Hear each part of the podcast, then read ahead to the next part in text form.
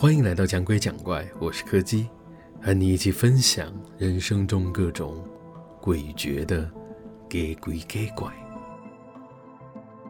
今天要讲的是一个和石头有关的故事。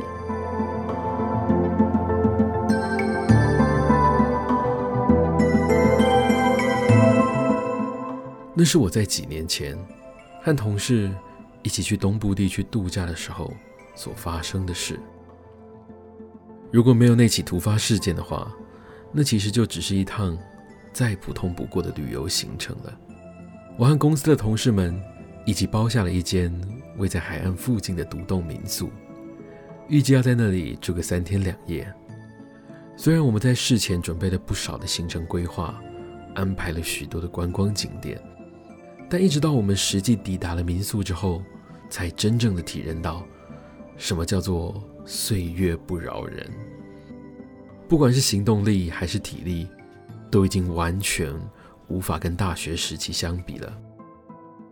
后来那整整三天的时间里，除了吃饭的餐厅，还有一些少数景点有去逛逛之外，其他的时间我们一行人几乎都只在这个海岸的周边范围活动而已。虽然从旁人的角度来看，会觉得有点好笑。不过，毕竟是度假嘛，自己过得开心就好了。我们每个人都是用这种方式来说服自己的。然而，在我们抵达的当天晚上，我就做了个噩梦。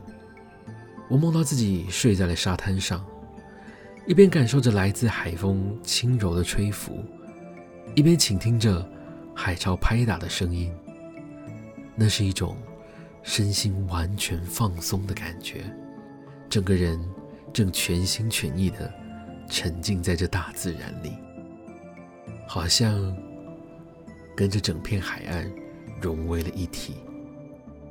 但是就在下个瞬间，这一切突然都消失了。我感觉自己被困在了某一个黑暗又狭小的空间里，丝毫无法动弹。不只是看不见其他东西而已，甚至连一点声音也听不到。就在我要放声尖叫的瞬间，我从民宿的床上惊醒了过来。外头的天色刚亮，时间是早上五点。虽然梦里并没有出现什么可怕的东西，但那个梦还是让我留下了很不舒服的印象。原本我还安慰自己说，那可能只是平常上班的压力太大，现在一次放松才造成的吧。然而到了第二天晚上，那个梦又来了，我依然还是深陷在那个黑暗狭小的空间里面，无法动弹，也发不出声音。但是这一次，有一排脸色苍白的人，就这样面无表情的站在了我的面前。盯着我看，在这之中，站在正中间的那个女人，还向我伸出了手，像是在讨着什么东西一样。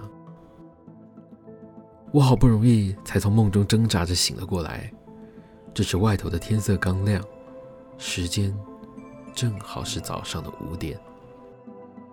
当我和其他的同事提到这件事的时候，大家都觉得。应该是这间民宿有什么问题，打算要在退房的时候提出抗议。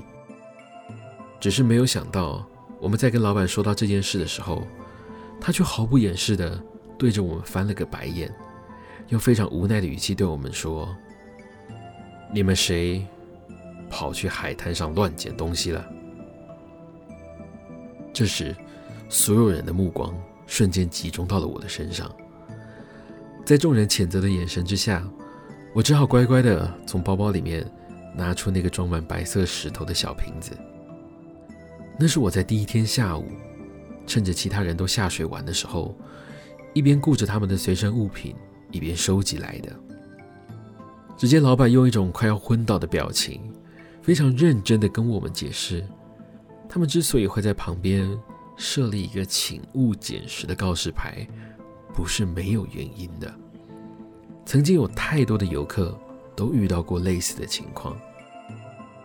因为某一些地理环境的因素，那片海滩上并不是只有石头，有时候还会混杂一些其他的东西，比如说骨头之类的。